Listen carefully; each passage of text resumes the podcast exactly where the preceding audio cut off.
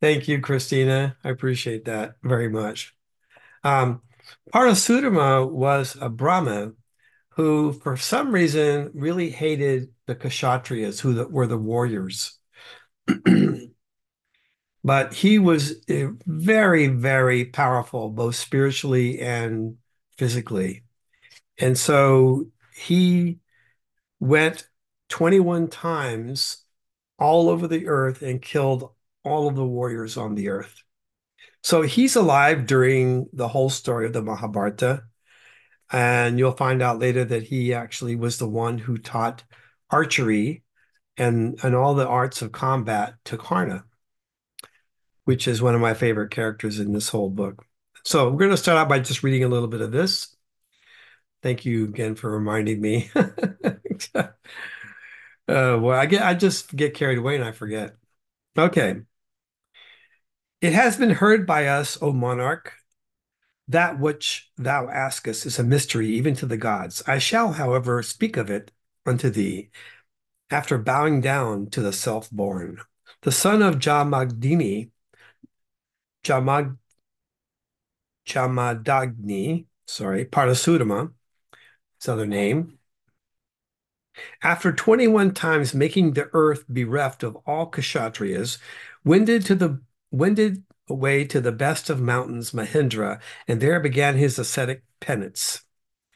And at that time, when the earth was bereft of all kshatriyas, the kshatriya ladies, desi desiring of having offspring, used to come, O monarch, to the Brahmanas, and the Brahmana, Brahmanas of rigid vows had connection with them during the womanly season alone, but never, O king, lustfully and out of season.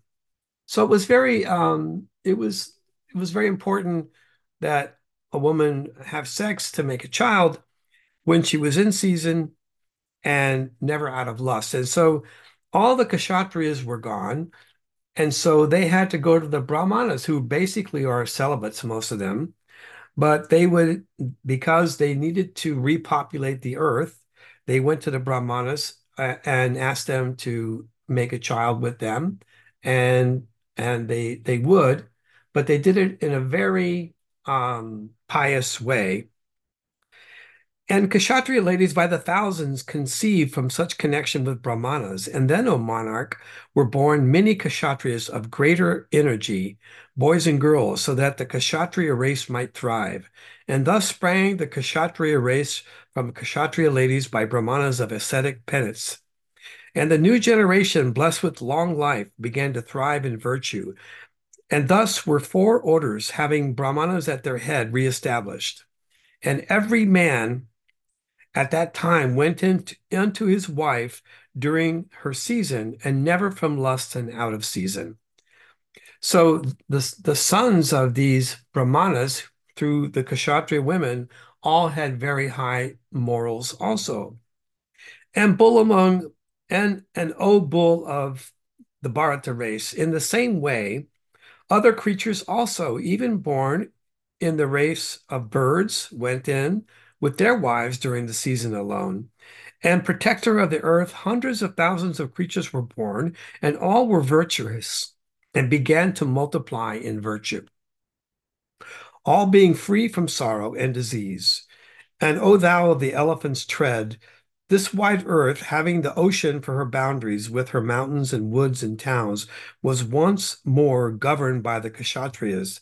And when the earth began to be again governed virtuously by the Kshatriyas, the other orders, having Brahmanas for their first, were filled with great joy. And the kings, giving up all vices born of lust and anger, and justly awarding punishment to those that deserved them, protected the earth and he of a hundred sacrifices that deserved them protect that deserved them protected the earth. And he of hundreds i'm sorry and he of a hundred sacrifices possessed also of a thousand eyes beholding that the kshatriya monarchs ruled so virtuously poured down vivifying vivifying showers at proper times and places and blessed all creatures then, O king, no one of immature years died, and none knew a woman before attaining to the proper age. And thus, O bull of the Bharata race, The earth to the very coast of the oceans became filled with men that were all long lived. The Kshatriyas performed great sacrifices, bestowing much wealth, and the Brahmanas also studied the Vedas with their branches and the Upanishads. And O king, no Brahmana in those days ever sold the Vedas or taught for money, or ever read aloud the Vedas in the presence of a Sudra. The Vaishyas, the Vaishyas, with the help of that was the merchant class, with the help of bullocks, caused the earth to be tilled, and they never yoked the cattle themselves, and they fed with care the cattle that were lean. And men never milked kine cattle, basically. Let me just. Men never milked kine. Let me find that again. Do do do do. Men never milked kine as long as the calves drank only the milk of their mothers without having taken to grass or any other food. And no merchant in those days ever sold his articles by false scales. And O tiger among men, all persons holding to the ways of virtue did everything with eyes set upon virtue. And O monarch, all the orders were mindful of their own respectful duties. Thus, O tiger of men, Virtue in those days was never sustained without with any dimu, diminution, with, without being uh, lessened, basically. O bull of the Bharata race, both kine and women gave birth to their offspring at the proper time, and trees bore flowers and fruit according to the seasons. And thus, O king, the Krita age having then duly set in, the whole earth was filled with numerous creatures. So this was the Krita age, the age before Dwapara. So it was one age higher than Dwapara, and Dwapara is one age higher than the Kali Yuga that we're in now. And O bull of the Bharata race, when uh, when such was the blessed state of the terrestrial world, the Asuras, O Lord of men, began to be born in kingly lines.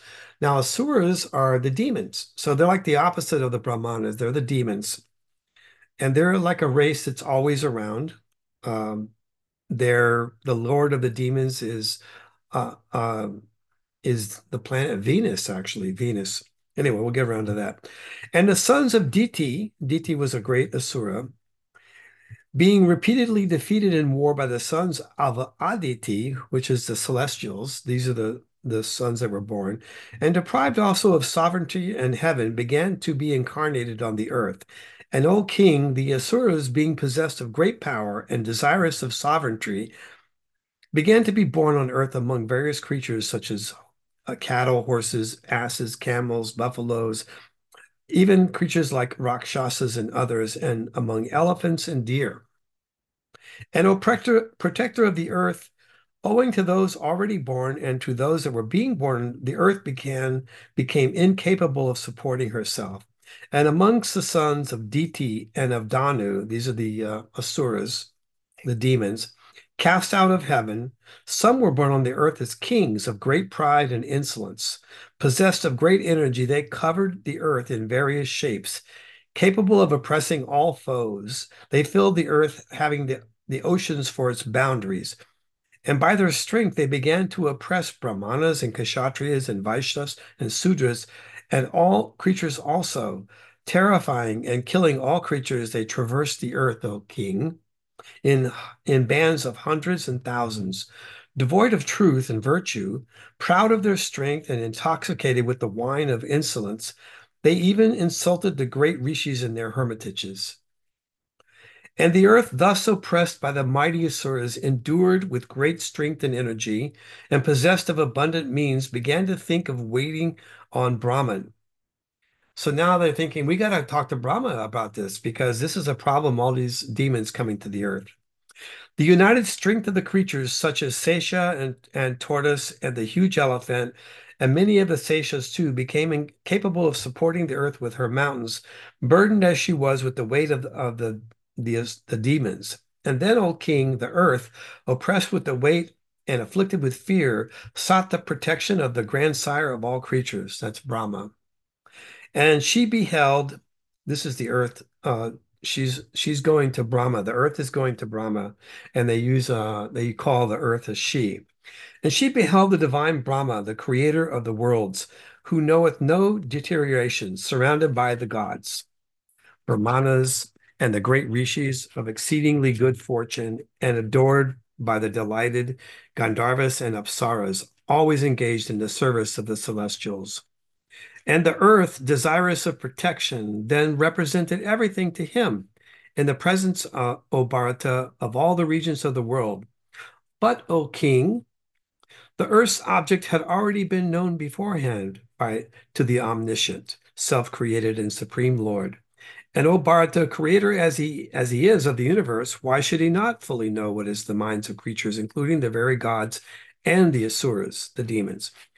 O king, the lord of the earth, the creator of all creatures, also called Isa, Sambhu, Prajapati, then spake to the earth, O Brahman, and Brahman said, O beholder of wealth, for the accomplishment of the object for which thou hast approached me, I shall appoint all the dwellers in the heavens. So he's going to take all of, he's going to have all the heavenly beings come to help rid the earth of these demons. Having said so unto the earth, O king, the divine Brahman bade her farewell, and the creator then commanded all the gods, saying, to ease the earth of her burden, go ye and have your births in the earth, according to your respective parts, and seek ye strife with the demons that are already born there. And the creator of all, summoning also the tribes of the Gandharvas and the Apsaras, spoke to them these words of deep import Go ye and be born amongst men, according to your respective parts, in the forms that ye like. And all the gods with Indra, on hearing these words of the Lord of celestials, words that were true, desirable under the circumstances, and fraught with benefit, accepted them. And they all, having resolved to come down on earth in their respected parts, then went to Narayana, which is Vishnu, the slayer of all four foes, at Val at Vaikunth, the one who has a discus and the mace in his hand. So uh, whenever uh, whenever uh, whenever he comes down Narayana, he always has a mace and a, and a discus. And Krishna had a discus that he used to fight with. Who is clad in purple, who is of great splendor, who hath the, uh, the lotus in his navel, who is the slayer of the foes of the gods, who is eyes, who is of eyes looking down upon his wide chest in yoga attitude, who is the Lord of the, of the Prajapati himself, the sovereign of all the gods, of mighty strength. This is Vishnu they're talking about, or Narayana, who hath the mark of the auspicious whirl on his breast, who is the mover of everyone's faculties, and who is adored by all the gods. Him, Indra, the most exalted of person, addressed, saying, Be incarnated. And Hari replied, Let it be.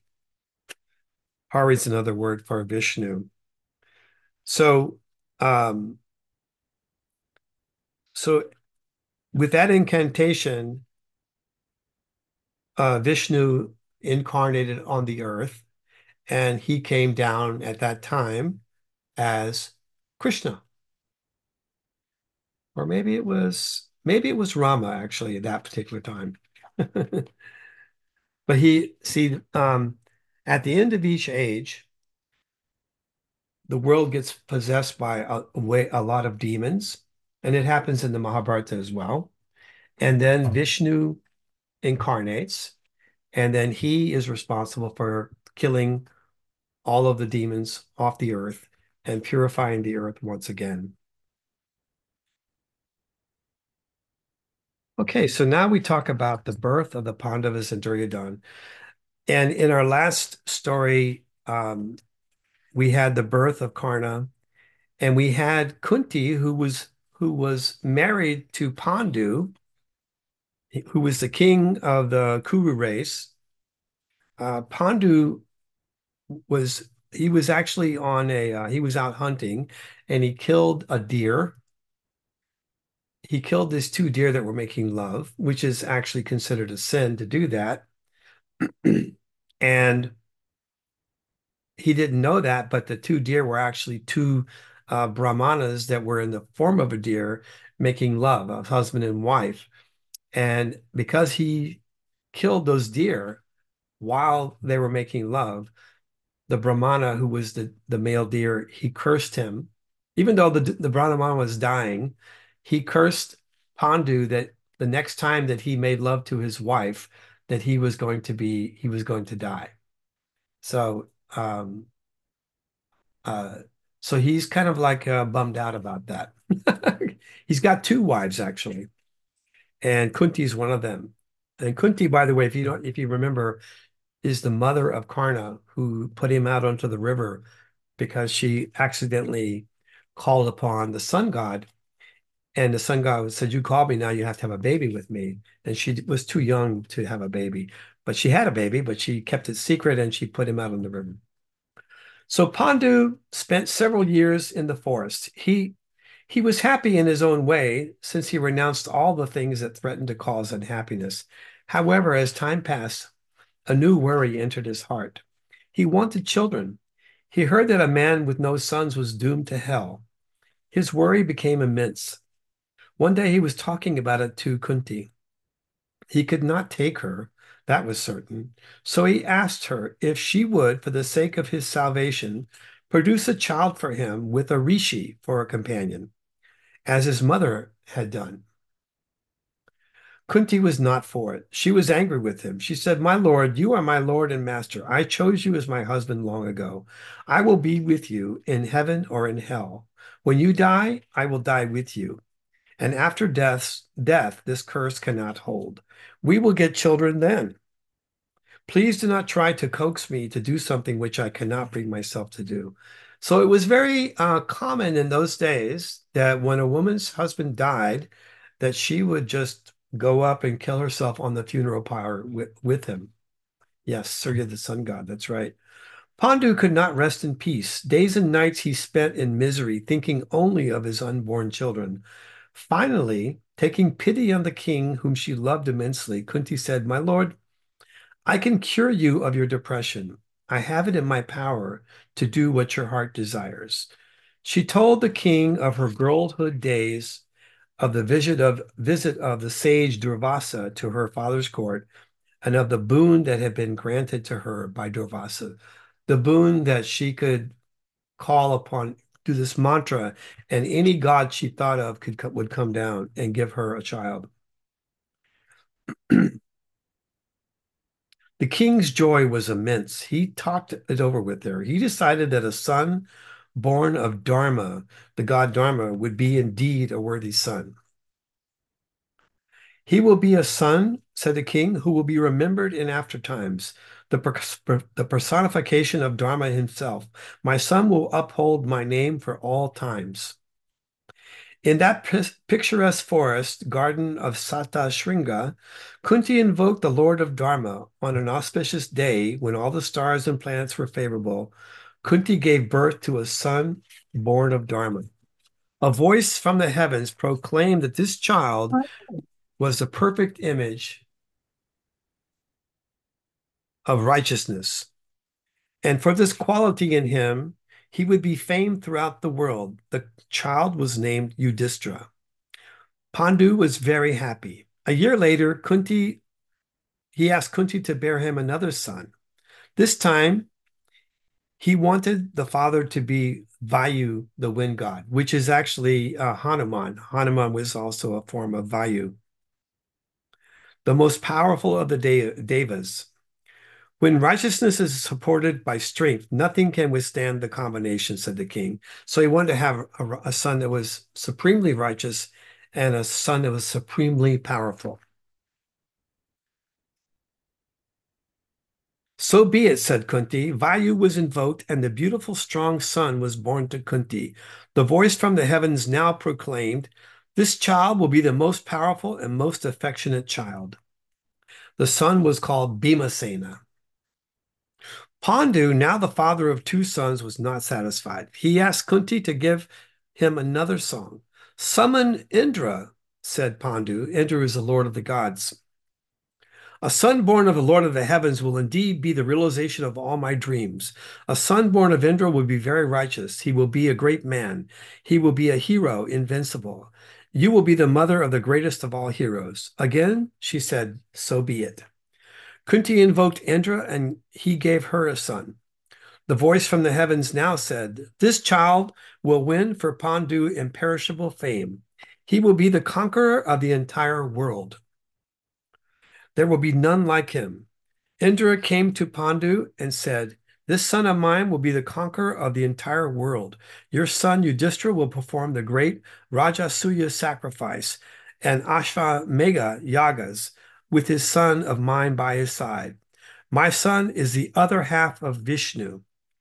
So Vishnu has two halves, and it's Narayana, it's Nara and Narayana. And Narayana was Krishna, and Nara turned out to be Arjuna. This was Arjuna's birth. Krishna, the son of Vasudev and Devaki, is Narayana. Because of these two men, the earth will be cleansed of all the poisons which are hurting her. With these words, Indra went away. The son was called Arjuna. There is an avarice which is greater than the love of money. It is the desire for sons. Pandu was the father of three sons. Still, he was not satisfied. He asked Kunti to give him another son. She refused, saying, You were so eager to have sons. Hence, I agreed. Now, even after three sons, if I, if I get more, Dharma will be destroyed. Desperate acts are allowed only three times at most. I will not try again. Pandu said, You are right. But think of Madri. Madri was his other wife. She has no son. Can you not teach her the incant incantation and help her to get a son? Kunti was quite willing to do it. She taught the invocation to Madri. Madri invoked the twin Ashvins, Ashvini, Ashvini Kumaras, the heavenly twins. They gave her two sons. These sons of Madri were more beautiful than the other three. The voice from the heavens spoke once more. These two will be the most handsome men in the entire world. They will be famed for their good qualities, their devotion, their bravery, and their wisdom. The sons of Madri were called Nakula and Sahadev. The rishis in the valley of Satasringa were the were the officiating priest for the naming ceremony, and later they were responsible for the earlier education of the young princes. They were almost the children of all the rishis of the valley. Years ago, when the curse had been had descended upon Pandu and he retired to the forest, the Vrishnis, the cousins and brothers of Kunti, were very unhappy. The Vrishnis is uh, Krishna's race. Krishna was the head of the Vrishnis. Now, when the news reached them that Pandu was the father of five sons, they were immensely pleased. Vasudev, that's Krishna, the brother of Kunti, sent costly gifts and clothes through the family, through his family priest, Kashyapa. This priest was asked, asked to perform the rites necessary for young for the young Kshatriya princes. He stayed on and performed their upa nayamas. Nayananas. Upanayanas. There you go. I got it right. That's a hard one. In the forest lived Suka, the son of Satyavati. There was no archer to, to equal him. He was performing penance in the valley of Satasringa. He volunteered to train the youngsters in the use of arms. Because of the excellent training given by the great Rishi, the young princes became proficient in the use of weapons. Bhima was good with the mace, Yudhishthira with the javelin, and the twins with the sword. Arjuna became a good archer. He could use both hands with equal ease. He was ambidextrous, Arjuna. Pleased with his skill, Suka said that his disciple had become the equal of his master. In his pleasure, he made a gift of his bow to Arjuna as a mark of his appreciation. On the same day as Bhima was born, Gandhari's eldest son was born. Now, Gandhari was uh, the king, another king. Uh, it's another land, like this, basically the good guys and the bad guys. So basically, he wasn't a bad king, but he ended up having bad kids. So uh, he had a son. They had a son called Duryodhan.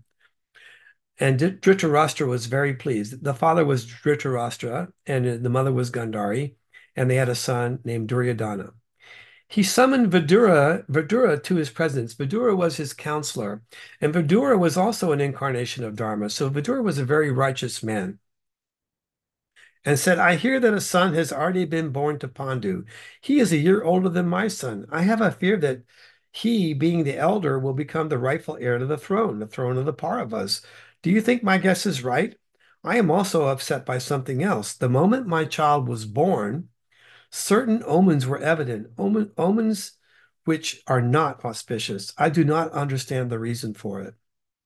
Vidura looked grave.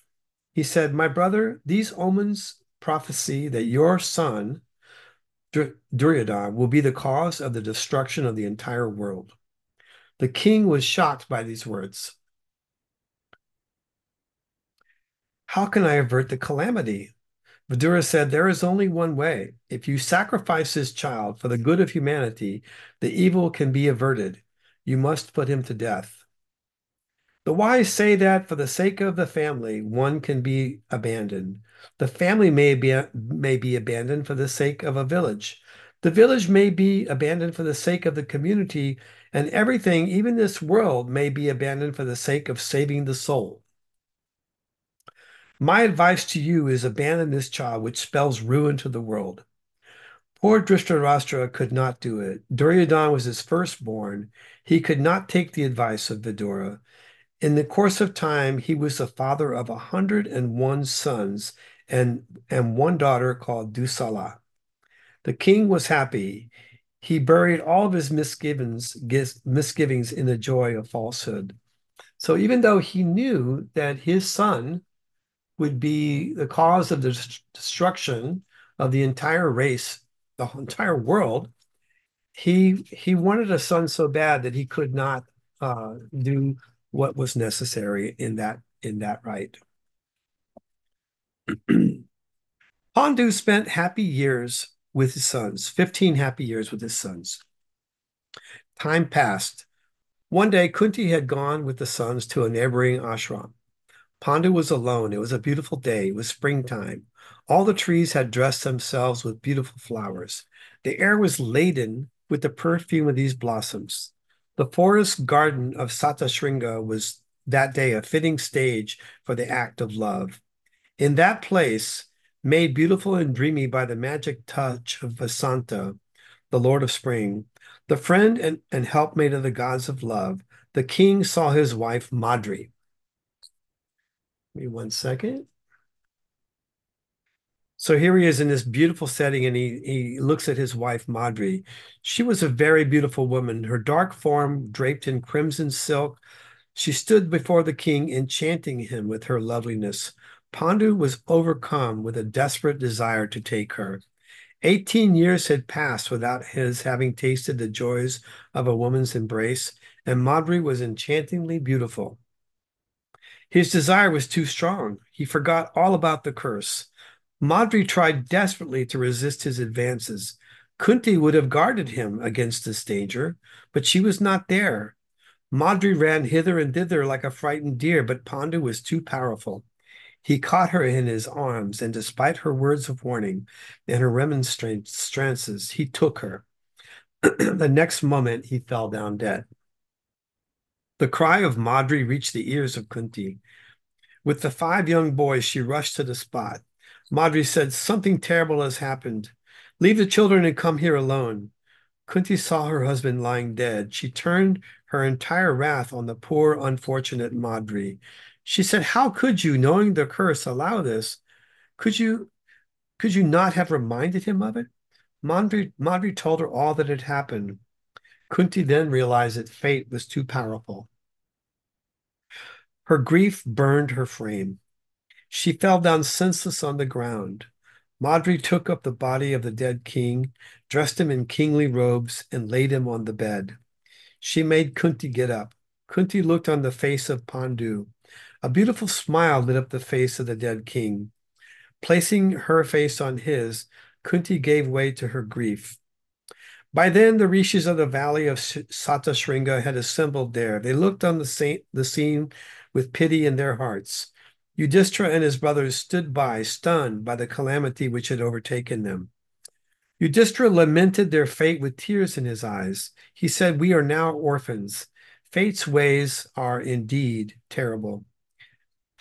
How can we, so young, live in this world of sin without your kind hands to guide us? From today we are lost. We have no friends, no one to take care of us. The children were standing round him, weeping tears of pain. The scene was pitiable. The rishis took the children apart and tried to console them. Both Kunti and Madri wanted to ascend the funeral pyre with Pandu. The rishis said, You are both mothers. It is your duty to stay with your children and take care of them. They are now sunk in the depths of despair. It is not fitting that you, their dear mothers should now leave them and make them orphans in the full sense of the word. We will take you both to the city of Hastinapura. We are sure that the blind king Dhritarashtra will not be as fond of these children as he ought to be, because he has his own hundred sons. It is your duty as mothers to guard your sons, the future rulers of this world. The words of the rishis found no response in the heart of Madri. She was bent on only one thing her death with her husband, who had to die because of her. He wanted me, she said. Before he was even able to satisfy himself, he died. I have got to go to him and satisfy him. I must die with him. She was delirious with the pain in her heart. She looked at Kunti and said, My dear sister, you are the elder and the wiser of us two. I will never be able to guard the children as you can. My sons, born out of your kindness, are really your sons. You are great enough to be the mother of five sons. You are the only person who can guard them. You have your cousins, the Vrishnis, to help you. You must help me realize my dream. I will not, I cannot live in this world without my Lord. I will ascend the funeral pyre with him. You must agree to make this sacrifice for me. You must live for the sake of these sons of yours. You will see them become rulers of this entire world. Life will have its compensations for you. I pray to you, grant me this, my wish. Kunti agreed. The rishis too thought it was the right thing to do. Madri called the children to her side and spoke these spoke to them words of love and pain. She said, Kunti is your mother. I have been just the nursemaid. You are all the sons of Kunti. You will be the five Kaunteyas. Yudhishthira will be your father, and you four will be his sons. Never displease him in any manner on any account. I am leaving you all in his hands. You Yudhishthira, my son, you will be Lord of the earth. I will look on you from above and bless you. Madri took leave of everyone. She fell at the feet of Kunti. Kunti best blessed Madri with these words I grant you permission to follow our Lord. You will meet him in heaven and be with him forever and ever. Your name will always be remembered with love and tears by the world of men. Farewell, my sister. You can go in peace. Tears ran down her cheeks as she said this. Madri, with great joy suffusing her face, ascended the pyre. Yudhishthira, the eldest son, applied the sacred fire with, with his eyes streaming with tears. it was all over. The residents of Satasringa conferred and decided on the future course of action. They said the best thing to do would be to proceed to the, the capital of Hastinapura with Kunti and the five sons of Pandu. There they would leave the princes in the care of Bhishma and the king Dhritarashtra. If you all remember, Bhishma was the one who took the vow of celibacy for his father. And he was and he was basically the, the father of the entire race, even though he had no children. It was the righteous, it was the rightful home of the princes now that Pandu was dead. With swimming eyes, Kunti bade adieu to the forest Satasringa, where she had spent so many happy years with Pandu and Madri. That was all past now. A new chapter was to begin. No one knew what fate held in store for them in Hastinapura. The rishis, with Kunti and the five sons of Pandu, set out for the beautiful city. The journey was the journey into the unknown had begun. The Pandava princes and their mothers, escorted by the rishis of Satyasringa, reached Hastinapura. The citizens were amazed at the sight. News reached Bhishma and Dhritarashtra about, upon, about the arrival of these people. Now, Dhritarashtra, he he even though he was, I think he was basically a demon incarnated because he had a lot of greed. He had a lot of, a lot of jealousy of the Pandavas. They were born before his sons, and they were all sons of gods and so forth. So he had a lot of jealousy. So he didn't treat the Pand the Pandavas all that well, the five Pandavas. News reached Bhishma and Dhritarashtra about the arrival of these people. They went to the gates of the city to receive their strange guests. A group of rishis, a woman whose sad eyes haunted everyone, and five young men whose beauty and princeliness caught everyone's eye. Dhritarashtra, Bhishma, Balika, the brothers of Shantanu, his son Somadatta, the wise Vidura, Satyavati, Ambalika, Ambika, Gandhari, and the others, with a big retinue, went to the gates of the city. A memorable sight met their eyes. They saw Kunti with the five young princes, like an RNA with five flames, which is a fire with five flames leaping out of it. The rishis were adored by the Kaurava elders. Then they spoke. You are all aware of the fact that the great Kuru prince Pandu, having renounced the pleasures of the world, was living with his wives Kunti and Madri on, on the picturesque hills of Shatashringa. He was dearly loved by all of us. During his stay with us, Pandu became the son of five sons. Three of them, three of them, this young son by the name of Yudhishthira, this Bhima, and this child Arjuna are the sons of Kunti, born of Dharma, Vayu, and Indra.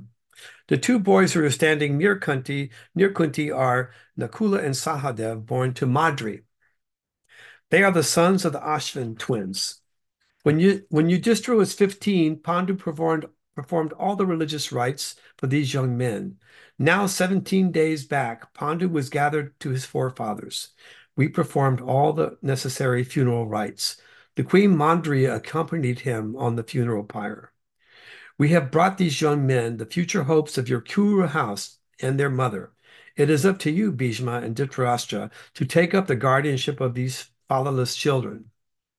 With these words, the rishis went away. The entire city was sunk in woe. Bhishma was speechless with sorrow. He was shocked and pained at the thought that he could no longer see his young nephew Pandu, who was left who left them all the years back. Dhritarashtra was grieved at the loss of his brother and companion. Memories came crowding back, memories of the days of his childhood and boyhood, when Pandu, with his love and gentleness, made, made him forget that he was blind. Tears choked him. Ambalika was struck senseless. Her grief was inconsolable. They all returned to the palace. Dhritarashtra asked Vidura to make the arrangements for a royal mourning and funeral rites to be, to be performed for the dead Pandu in a manner fitting the son of a Kuru house. The great Vyasa came to preside over the function.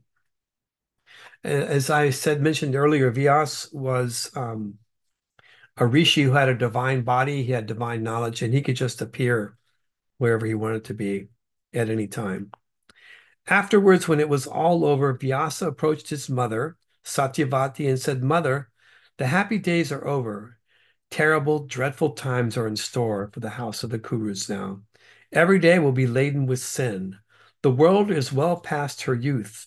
Another few, few years, and sin will prevail in the minds of your dear grandson, Dhritarashtra and his sons, his 101 sons. There will be nothing but annihilation. Mother, you have not the strength of mind to watch your great grandchildren destroy each other. Yes, destroy each other in a great war.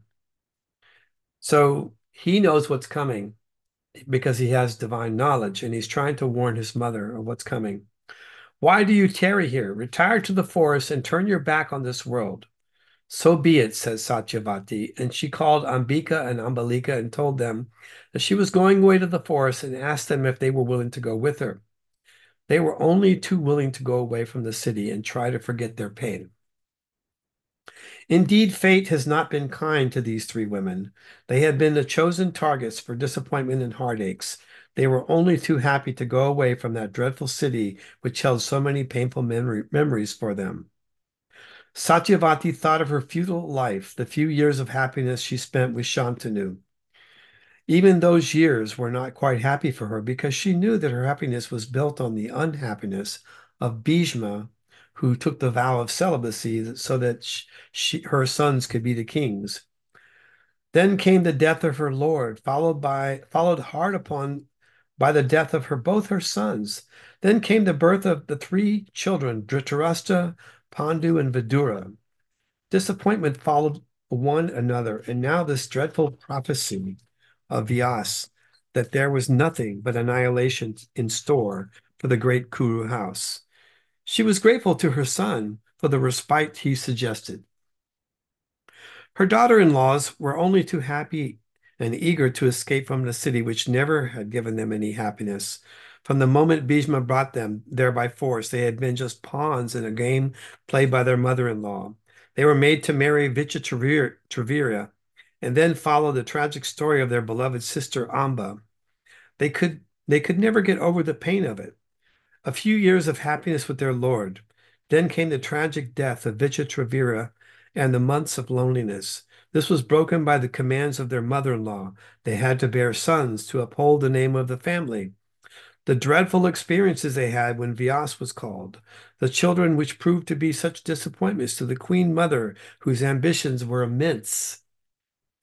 The two women, still toys in the hands of Satyavati, agreed to go away to the forest with her. Ambalika was almost dead when her son died. She was grateful for the peace that the forest promised. They just wanted to forget. There is one thing more powerful than all the weapons of death. It is uh, the unwillingness to live. It baffles death as nothing else can. When one is no longer interested in the events of the world, the state is worse than death. These three women, Satyavati, Ambika, and Ambalika, had reached that stage. To them, nothing mattered anymore. They set out willingly, willingly for the forest in search of peace to soothe their bruised hearts. Just before setting out for the setting out for the forest, the three queens took farewell of all the members of the royal household. Household. Satyavati sent for Bhishma. She told him about her decision. He was very unhappy. She was the link between him and his dearly departed father. Why, mother, should you leave me and go away? Will you not stay behind and help me to bear the burden of sorrow? Satyavati said, My son, I will not stay. Vyas told me that there is nothing but annihilation in store for the house of the Kurus. I thought I was a brave woman, but I am not. I cannot see the destruction of the Kuru family. I will escape into the forest. I am firm on my decision. Annihilation, said Bhishma. Tell me more about this prophecy of Vyas. Satyavati then told him. Bhishma's face turned white and was drawn with pain. He said, I find that I am also willing to play the coward. My father has granted me a boon. He said that I can die only when I please. There is nothing left to live for, mother. I will also summon death and go back into the arms of my mother. No, you shall not, said Satyavati.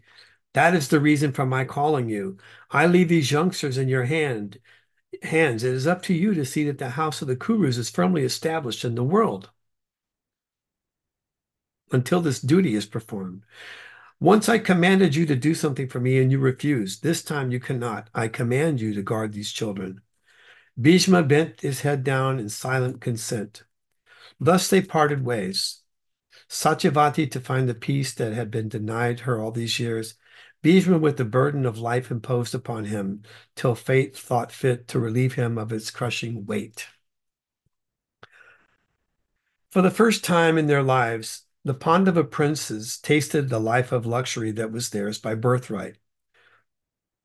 See, until this time, they lived in the forest with all the rishis. They basically lived a very simple life, and they were like 15 years old now. They were all youngsters, the Pandavas and the sons of Dhritarashtra.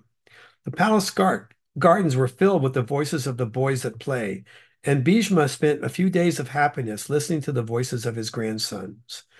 It was then that evil was born in the heart of Duryodhana. Bhima was a wild lad. He enjoyed teasing the other boys. He was the strongest of all of them. In any kind of fight, he would always be the winner. In boxing and wrestling in any game of strength, he was able to defeat all the sons of Dhritarashtra. If they were on top of a tree, his favorite game was to shake the tree by the roots and make the boys fall from the tree like so many fruits. They resented this. Bhim was bubbling over with the energy, or rather the excess of energy that was his inheritance from his father, Vayu, the wind god. Taking defeat and humiliation with a smiling face is a form of hypocrisy, which we are able to develop as we grow older. It is entirely absent when we are young. A defeated child will always shout and storm at the winner.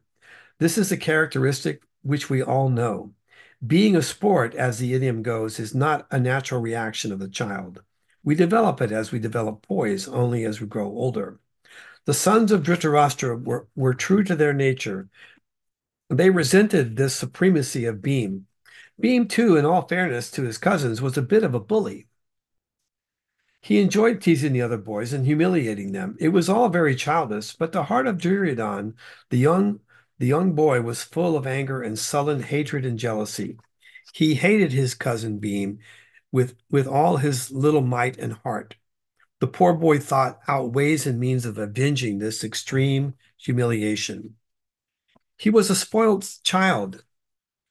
Till now, he was the sole master of the entire palace. He was the, the heir apparent. This intrusion of the cousins was something he did not bargain for. Here were rivals who were being petted by his beloved grandfather, Bhishma, who had been so fond of him until now. He was wild with jealousy. Bhim was a rival who was getting the better of him in everything. Any other child under similar circumstances would have reacted in the same way. I wish he were dead is a common form of expression of an angry child. Duryodhan too wished that Bhim were dead. But here the parallel ceases. Ordinary children have outgrown this stage, but Duryodhana was not an ordinary child. His father was selfish and avaricious. Duryodhana inherited these qualities. He thought far ahead. He did not want these cousins of his to prosper. He thought that with the death of Bhim, his future as the king of the country would be reassured. It was here at this pliable stage that Sakuni entered the stage, Sakuni, the uncle of Duryodhan and his evil mentor. He, Sakuni fanned the spark of hatred between the heart of Duryodhan till it became an all-consuming flame. There was place for no other feeling in the heart of the young prince except hatred for the Pandavas in general and for Bhim in particular. Sleep left his eyes and he was unhappy. Sakuni and Duryodhan hatched a plot to destroy, destroy Bhim. The young boys went to the bank of the river Ganga. They spent the whole day there playing games. It was a picnic. When evening came, Bhim was very tired and hungry.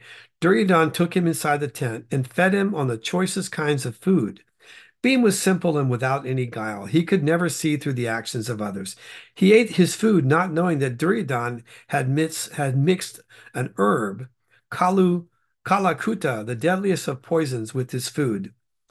Tired out, young Bhim lay down and promptly fell into a deep sleep. The sleeping form of Bhim was bound up with the strongest cre of creepers. Duryodhan then flung him into the waters of the Ganga, where there were placed many snakes spitting deadly poisons. The return to the city was being planned. Yudhishthira looked everywhere for Bhim. He was nowhere to be seen. Yudhishthira thought that perhaps he had reached the city. He went home in a hurry and asked his mother, Mother, where is Bhim here? Kunti said, No, he has not come back, said the mother. And looking at the face of Yudhishthira, she was frightened. He told her that he was nowhere to be seen. The poor boys returned to the banks of the river and searched for their brother everywhere. Bhim, Bhim, they called out to him. Only the echoes of their voices reached him. Their search was fruitless. They returned home and told their mother that he was not anywhere to be seen. Frightened, Kunti sent for Vidura and told him that Bhim was missing. They told him everything. Kunti said, Duryodhan does not look upon my son with love. I have a fear that he has killed my child when he was sleeping. Vidura comforted her. He said, Do not worry, my dear sister. It is up to you to protect the other four. If Duryodhan knows what we that we suspect him, he will try to kill the others also. It has been said by the rishis that your sons will be long lived. Do not show your feelings. I am sure Bhim is safe. He will come back to you soon. Possess your heart in patience and do not let Duryodhan know that you suspect him. After these words of comfort, Vidura went away. Bhim, who had been flung into the river with his limbs tied with creepers, still slept on. Suddenly he felt something stinging him. The snakes had begun their work. They all, together and one by one, began to sting him all over. A strange thing happened. The poison of the snakes proved to be an antidote for the terrible poison which he had been eaten, which he ate. He woke up and began to kill the snakes. Some of them were able to escape and they went to the nether regions. They reached the abode of Vasuki, their master. Now, the, the snakes um, are a race of beings in, in this in this day and age, and Vasuki was the king of all the snakes. They said, Here is a man, or perhaps he is the king of serpents. A thousand serpents have stung him. It only woke him up from a deep sleep. Now he has broken all bonds and he's built on, bent on killing all of us. It is but meet that we that you should meet him. You should see him. Vasuki was led by his myrmidons to the place where Bhima was. Vasuki recognized him to be Bhim, the son of Kunti, and embraced him. He told his ministers, Give him riches and jewels to his heart's content. I am very pleased with him. The minister replied, I would like to make a suggestion. He is a prince. Jewels and riches will be of no use to him. Why should we not feed him with our elixir, which gives great strength? Vasuki was pleased with the suggestion of his minister. He sat beamed facing the east and gave him a bowl full of this elixir. Bhim quaffed it in a single draught. The entire assembly was amazed. Vasuki called for, for more, and Bhim said, and told Bhim, drink your fill. The more you drink, the stronger you will be. Each bowl will give you the strength of a thousand elephants. Bhim emptied eight bowls of the divine elixir, the divine elixir, and then fell asleep.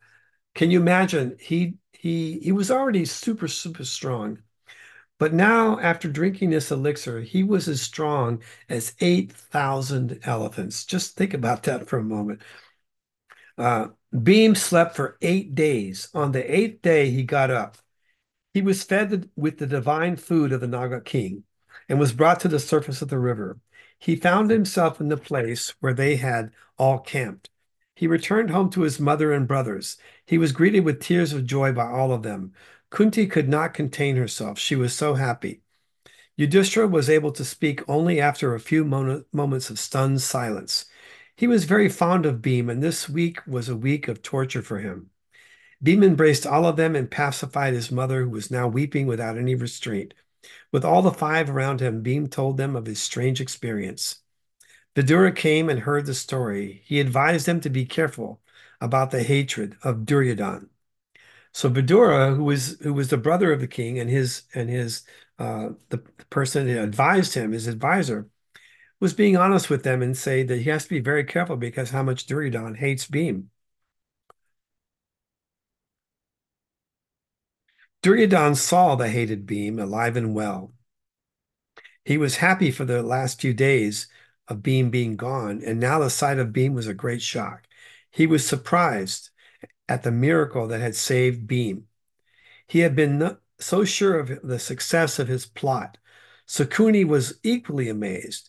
Duryodhan's hatred was greater now, but he had to be quiet because he knew that the Pandavas also knew. So we're going to stop there before, and next time we're going to pick up at chapter 16. So the, the starting, this is the beginning of the enmity between the Pandavas and the Kauravas. The Kauravas are Duryodhana and his 101 brothers.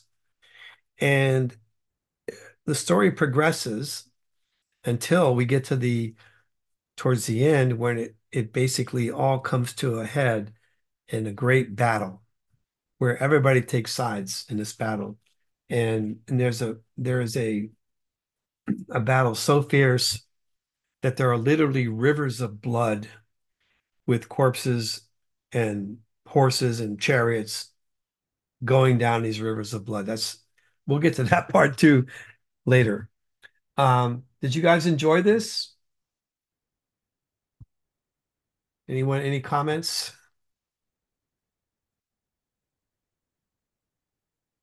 Did I put you all asleep?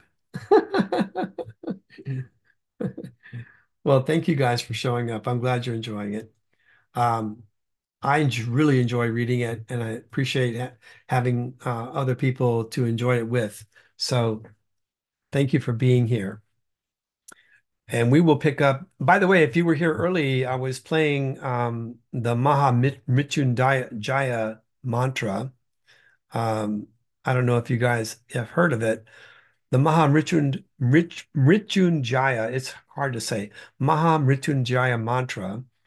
It's a mantra that is used when you want to get well. Like if you're if you're sick and you want to you want to get well, it's a it's a uh, a mantra to Shiva. It's a beautiful. It's it's absolutely beautiful.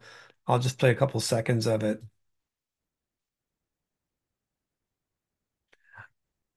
Okay, I'll I'll put this link. There's there's actually a lot of versions of it, but this is the one that I like the most.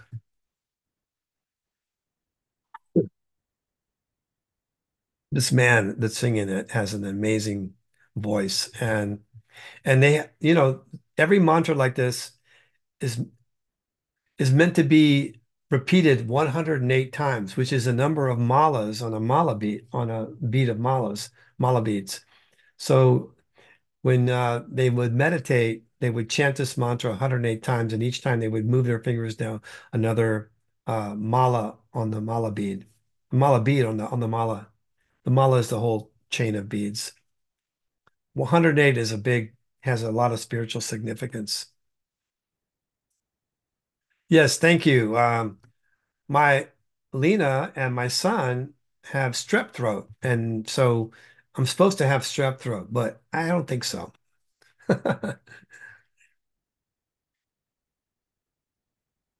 This guy's voice is so cool. Anyway, you guys can enjoy that. It's like it's about it's like 45 minutes long if you listen to the whole thing. Um, I used to listen to it over and over. I don't know, not because I was sick, just because it was so beautiful. I just just loved hearing it.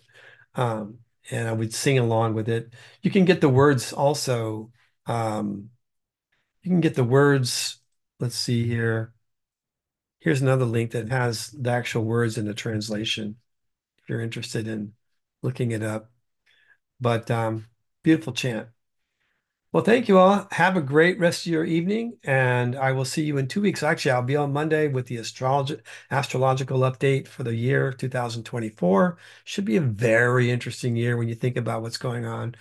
There's so much happening right now. So we're going to talk about that on Monday night. I hope you guys have a great weekend and have a great night.